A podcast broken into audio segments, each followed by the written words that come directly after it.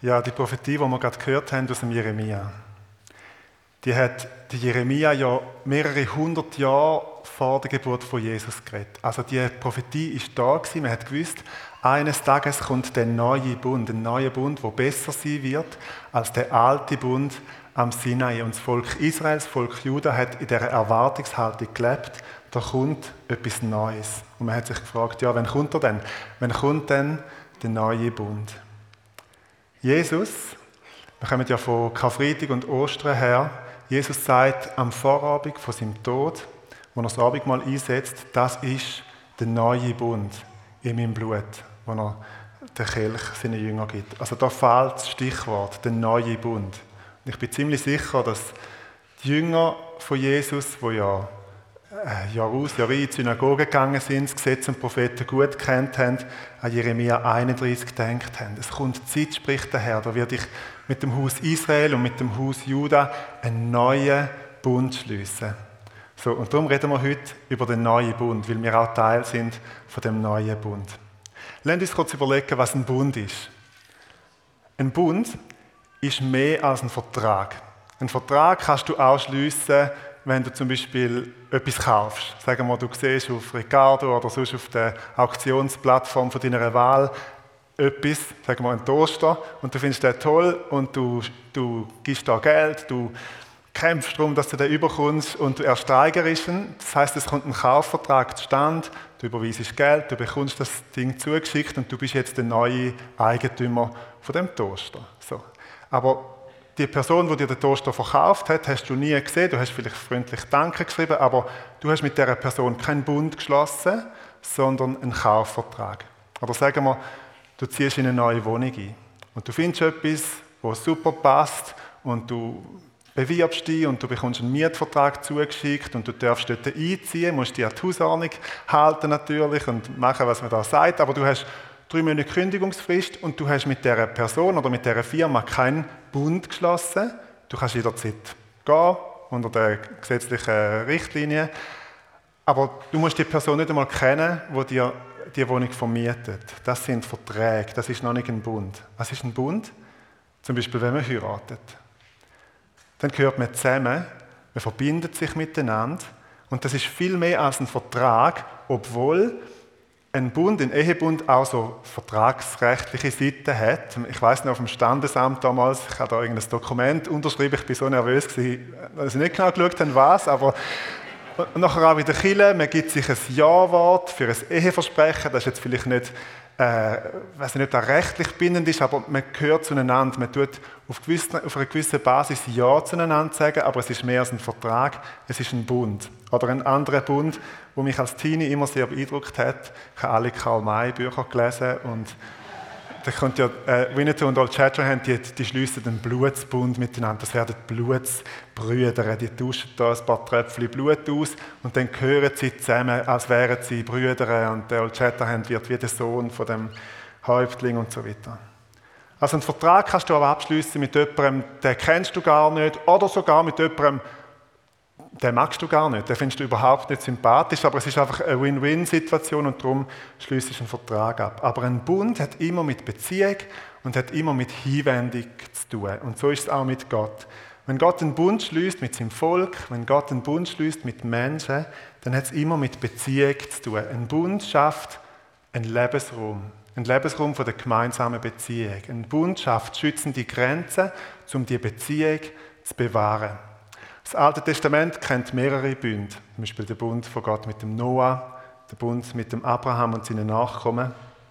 Der allerberühmteste ist der Bund mit dem Volk Sinai, nachdem sie aus Ägypten befreit worden sind.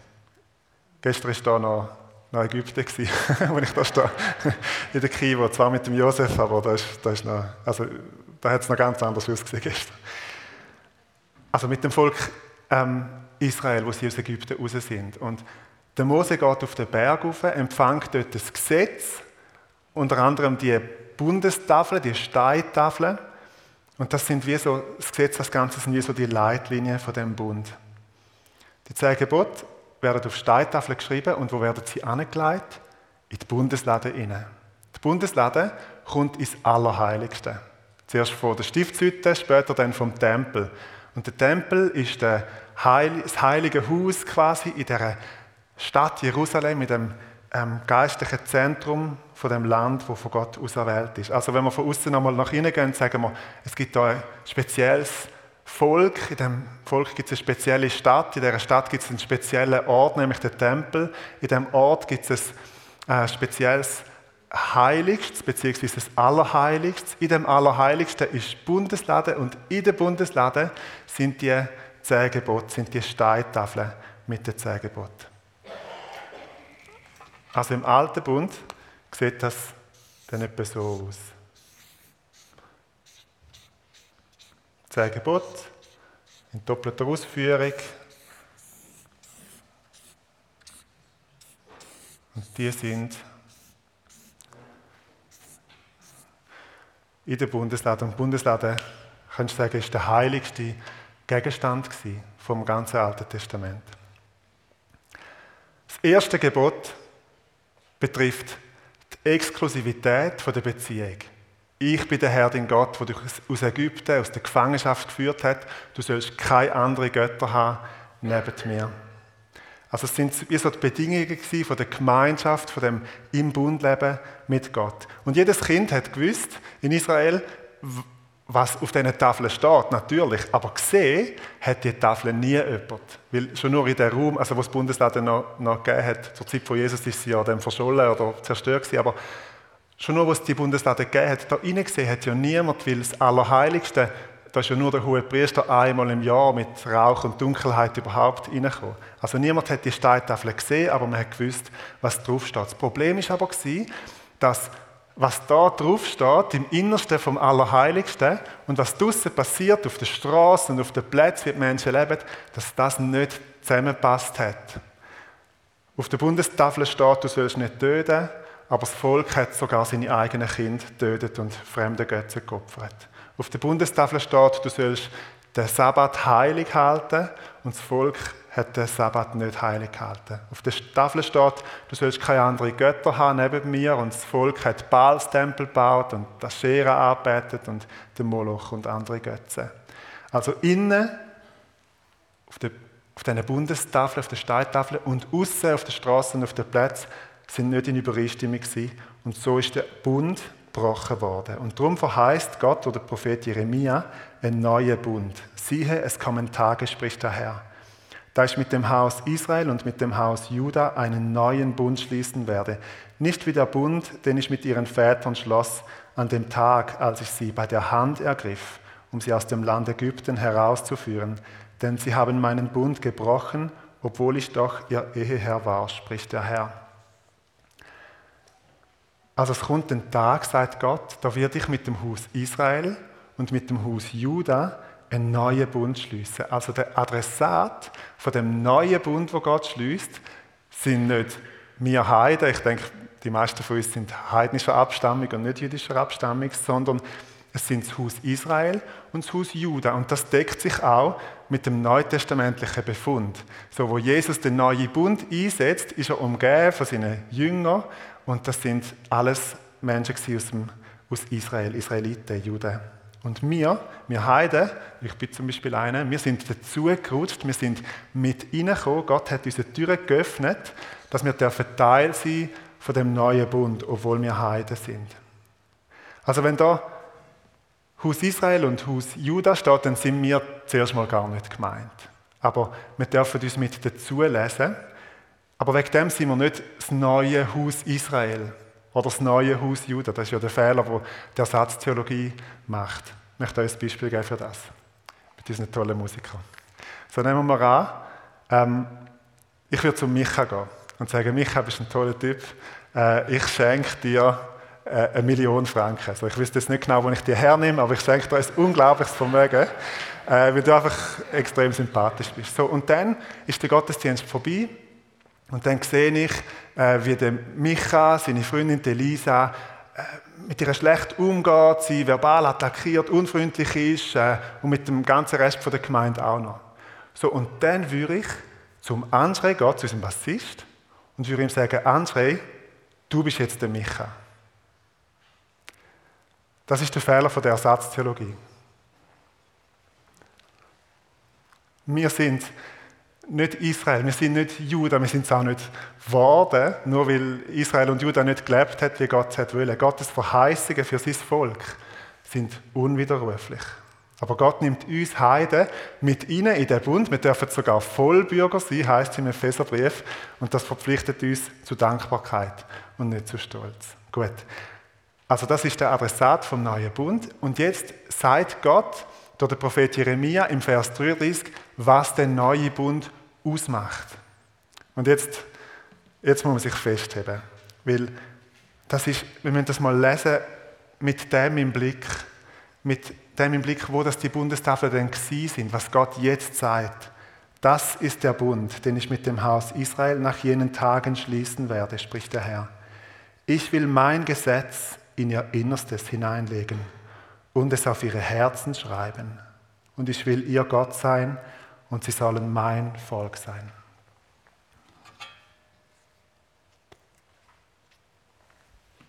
Gott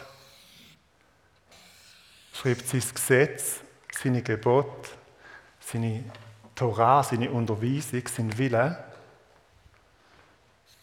auf unsere Herzen. Der heiligste Gegenstand, wo man im Alten Bund kennt hat, der heiligste Gegenstand, wo Israel kennt hat, das schreibt Gott jetzt auf dein Herz. Gott leitet es in dein Innere. Also du bist quasi ein Bundesladen. Oder wie es das Neue Testament sagt, dein Körper ist ein Tempel vom Heiligen Geist. Weil etwas in dich hineingelegt worden ist, wo für Gott heilig ist. Etwas, wo Gott extrem wertschätzt. Gott schreibt seinen Bund, seine Beziehung, seine Gesetze, seine Gebote nicht außerhalb von dir, irgendwo in einem in einem heiligen Haus weit weg, sondern er schreibt es dir ins Herz, er schreibt es in dein Innere. Das ist absolut neu am neuen Bund. Und darum wird es da auch als, als Charakteristik, als Merkmal aufzählt. Ich möchte etwas vorlesen aus dem Prophet Hesekiel, wo für mich fast ein bisschen eine Parallelstelle ist, aus Hesekiel 36, ab Vers 26. Und ich will euch ein neues Herz geben und einen neuen Geist in euer Inneres legen. Ich will das steinerne Herz aus eurem Fleisch wegnehmen und euch ein fleischernes Herz geben. Ja, ich will meinen Geist in euer Inneres legen und werde bewirken, dass ihr in meinen Satzungen wandelt und meine Rechtsbestimmungen befolgt und tut. Das ist wie eine göttliche Herz Operation, die da passiert. Gott gibt dir ein neues Herz aus Fleisch. Gott nimmt das Alte aus dem Inneren und er gibt dir Sinn, Geist ins Herz. Aus der Sicht vom Alten Testament etwas Unglaubliches. Da wohnt ja die Herrlichkeit Gottes im Tempel. Und jetzt wohnt Gott mit seiner Herrlichkeit, Gott selber durch seinen Geist wohnt in dir und in mir. Das ist völlig neu gegenüber dem alten Bund und es hat sich am Pfingsten erfüllt. Gott schreibt Gott gibt dir seinen Geist, er schreibt sein Gesetz, seine Unterweisung dir ins Herz. Und wenn wir uns über das klar werden, was da passiert im neuen Bund gegenüber dem alten, dann ist es völlig unmöglich, neben dran zu stehen und zu sagen, boah, der alte Bund, puh, der ist schon noch krass gewesen. Aber der neue Bund, ist mega easy. Oder zu sagen, wow, im alten Bund, da ist, da ist Heiligkeit da gewesen. Im neuen Bund nicht mehr so viel. Da ist alles recht locker und einfach geworden. Es ist unmöglich, das zu sagen, weil es uns so viel näher gekommen ist. Der Tempel, wo du als Israelit damals, also wenn du irgendwo, sagen wir im Norden gewohnt hast, hast du den Tempel dreimal im Jahr gesehen zu den grossen Fest, wenn du dort pilgert bist. Der Tempel ist jetzt nicht mehr irgendwo dort außen in einer heiligen Stadt, sondern der Tempel bist du. Der Tempel sind ihr, sind wir gemeinsam. Gottes Herrlichkeit wohnt in dir. Gottes Gesetz sind dir ins Herz geschrieben. Und wir werden aufgebaut zu dem heiligen Tempel, wie es heißt im Neuen Testament. Gott gibt dir ein neues Herz, sein Geist nimmt Wohnung in dir. Und darum kommt uns Gottes Wesen und Gottes Wirken im neuen Bund nochmal viel, viel näher als im Alten. Unsere beiden sogenannten Sakramente, Taufe und Abendmahl, die haben ja beide mit mit unserem Körper zu tun, mit uns persönlich. In der Taufe wird mein Körper abgetaucht und er wird wieder aufgetaucht, mit Christus gestorben, mit ihm verstanden. Beim Abendmahl, und das ist ja dort quasi der Gründungsmoment vom neuen Bund, nimmst du mit Brot und Traubensaft, du nimmst ja wie Jesus auf, du nimmst das an, was er am Kreuz für dich gemacht hat. Und darum geht es im neuen Bund immer um dich als ganzer Mensch, als mit Hut und Haar ist man da dabei. Um den Körper, um die Identität. Ja, es geht ums Herz. Und darum ist die Frage, wo es darauf, darauf ankommt, hast du das neue Herz von Gott empfangen? Hat Gott sein Gesetz, sein Bund dir ins Herz geschrieben? Lebst du mit allem, wo du bist, in dem Bund mit Gott? Gibt es etwas in dir, wo Sünde hast? Du kannst nicht mit einem alten Herz im neuen Bund leben. Das ist unmöglich. Nimm zum Beispiel die Bergpredigt von Jesus. Was macht Jesus dort? Er nimmt im Kapitel 5 nimmt er die Torah, zum Beispiel ein paar von den zehn Geboten von Mose, wo ja Handlungen sind. Du sollst nicht töten, du sollst nicht Ehe brechen. Er nimmt sie und er bezieht sie aufs Herz. Er macht aus einer Handlung eine Herzenshaltung. Zwei Beispiele. Zum Beispiel das Töten. Ihr wisst, dass zu den Vorfahren gesagt worden ist, du sollst keinen Mord begehen. Wer einen Mord begeht, soll vor Gericht gestellt werden. Ich aber sage euch, jeder, der auf seinen Bruder zornig ist, gehört vor Gericht. Also wenn Töten früher noch einfach nur eine Handlung war, ist es jetzt eine Herzenshaltung. Oder Ehebruch. Jesus sagt, ihr wisst, dass es heißt, du sollst nicht die Ehe brechen. Ich aber sage euch, jeder, der eine Frau mit begehrlichem Blick ansieht, hat damit in seinem Herzen schon Ehebruch mit ihr begangen. Also wenn Ehebruch früher noch eine Handlung war, dann ist sie jetzt uns viel näher gekommen. Es fährt schon im Herz an, in seinem Herz. Die Ehe gebrochen. Es ist eine Herzenshaltung. Es kommt uns alles viel näher als früher. Und wie willst du die Gebote erfüllen, wenn nicht durch das, dass Gott dir ein neues Herz gibt und dein Herz, unsere Herzen immer wieder erneuert. Es ist unmöglich, im neuen Bund zu leben mit einem alten Herz. Aber überleg dir mal, wenn wir ein Raum sind voller Menschen, die wollen tun, was Gott will, die wollen so leben, wie es, wie es Gott möchte. Ich meine nicht perfekte Menschen oder Menschen, die seit 2013 nie mehr gesündigt haben oder so, aber Menschen, die wollen tun, was Gott will, die nicht mehr können, sagen wir fröhlich sündigen. Eine Gemeinde von Menschen, die Gott nachjagt und wo in, der, in dem engen Bund mit Gott leben will, dann kommt es gut. Dann wachsen wir in der Heiligung. Weil du kannst nicht Christ sein und fröhlich weiter sündigen, als ob nichts wäre. Weil da wird etwas Neues in dir geboren, da wird etwas Neues in dich hineingeschrieben. Ich glaube, wir müssen darauf aufpassen, dass wir bei uns selber und auch bei unseren Kindern nicht Symptombekämpfung machen. Weil wir stehen immer vor, einfach nur auf das zu schauen, was wir direkt vor Augen sehen. Aber Gott schaut aufs Herz, das sagt er schon im Alten Testament. Symptombekämpfung würde heißen, wir gehen das Problem von außen nach innen an. Also Hauptsache, sie fluchen nicht. Hauptsache, sie benehmen sich. Hauptsache, sie schauen keine Pornos und sonst unreine Filme. Hauptsache, sie rauchen nicht. Das mag alles wichtig, es ist sicher alles wichtig, aber es ist eben nicht die Hauptsache. Die Hauptsache ist, dass wir und unsere Kinder ein neues Herz haben, dass wir von innen heraus wollen tun, was Gott gefällt, wollen tun, was Gott will. Jesus sagt, von dem, was das Herz voll ist, von dem redet Maul dann. Veränderung findet da drin statt. Nicht etwas, was wir selber tun können, aber etwas, was wir an uns geschehen lassen Der neue Bund wird vom Herz her gelebt. Christliches Leben geht von innen nach außen, vom Herz zu den Handlungen. Und natürlich bleibt es nicht einfach da drin stehen, im Sinne von, ja, in meinem Herz habe ich den Herr Jesus ganz lieb, aber mit meinen Händen, mit meinen Taten mache ich, was ich will. Das wäre ja wieder der Bundesbruch, wo im Alten Testament passiert ist, dass das da drin und das da außen auf der Straße und den Plätzen nicht miteinander übereingestimmt hat. Natürlich muss übereinstimmen. Natürlich wird man uns an unseren Früchten erkennen, aber es fährt da drin an. Und es geht nicht von außen nach innen, sondern von innen nach außen. Und das nicht nur bei uns, sondern auch bei unseren Kindern. Ich lese noch Vers 34.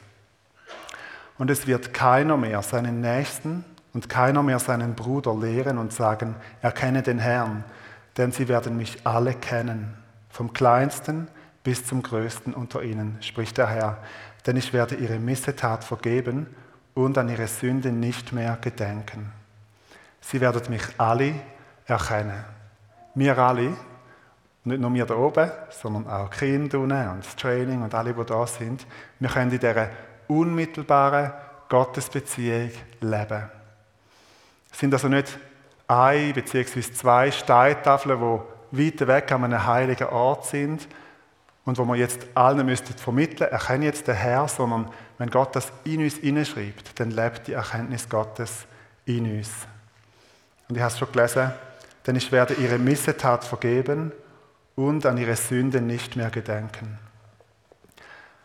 Nachdem Jesus den neuen Bund eingesetzt hat, am Vorabend von seinem Tod, ist er als allererstes, als erste Handlung, kannst du sagen, ans Kreuz gegangen. Und das Wort, ich will ihnen ihre Missetat vergeben und ihrer Sünde nicht mehr gedenken, hat sich an Karfreitag und an Ostern erfüllt. Karfreitag und Ostern sind das Gründungsdatum vom neuen Bund. Gott lädt dich ein, mit ihm in dem neuen Bund zu leben. Gott hat für dich Vergebung erkauft. Gott hat ein neues Herz für dich parat. Gott ist den ganzen Weg gegangen, hat den Weg frei gekämpft durch seinen eigenen Tod. Er ist der Weg und er steht vor deinem Herz und klopft an. Wenn du heute Morgen da bist und in den neuen Bund nie eintreten bist, wenn du dich danach sehnst, in diesem Bund dürfen zu leben mit Gott, dann ist das für dich. Gott macht dir in dem neuen Bund das Angebot von einem Neuanfang.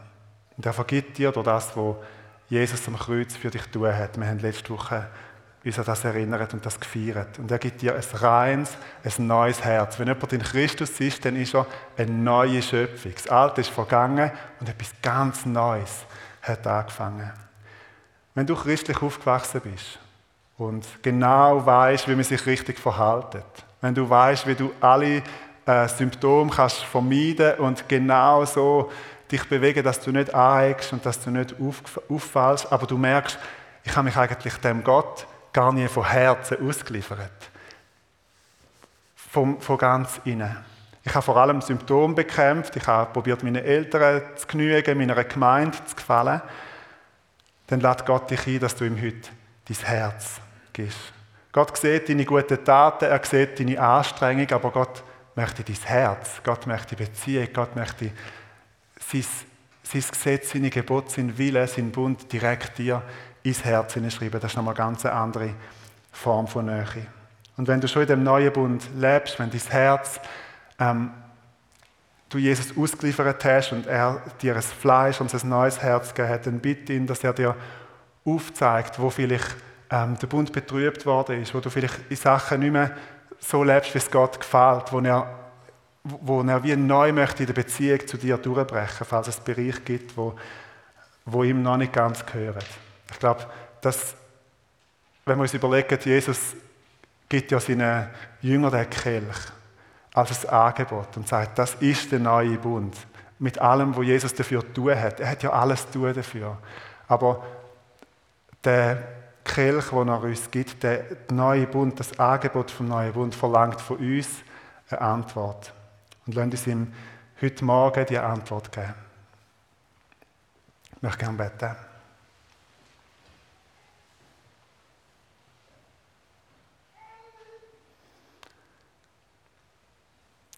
Vater, ich danke dir, dass du ja, mit uns einen neuen Bund schließt.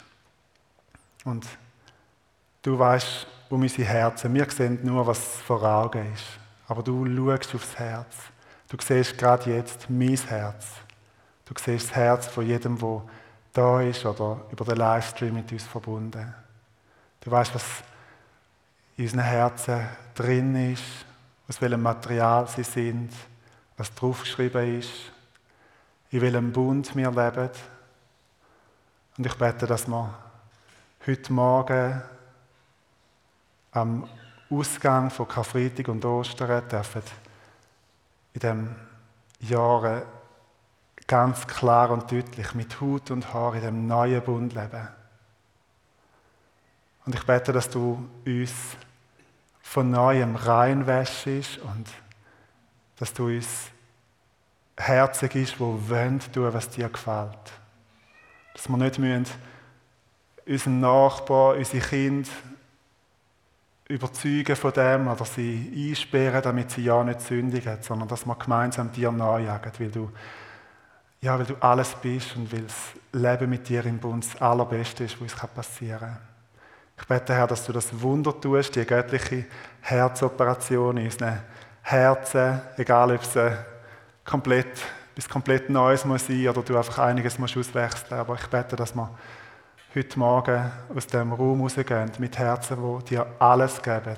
Egal was es kostet, egal welchen Preis dass wir vielleicht auch zahlen durch das, welche Konsequenzen dass wir ziehen aber dass unsere Herzen dir ganz gehören und dass wir aus dem heraus mit dir leben ist alles etwas, was du tust durch deinen Geist. Wir wollen dich ehren, dir danken und für die Zeit jetzt, wo wir uns nehmen, dich anzubeten, auch beten für dein Wirken an uns, an unseren Herzen. Dass du unsere Herzen beschneidest, dass du unsere Herzen neu beschreibst mit deinem Bund. Und dass wir die Jünger, die auf Emmaus gelaufen sind, wir können sagen, haben nicht unsere Herzen brennt, als er mit uns gelaufen ist. Und wenn er mit uns war und uns das alles erklärt hat, so bete ich, Herr, dass du dort reingehst und dass unsere Herzen dürfen brennen für dich. Amen.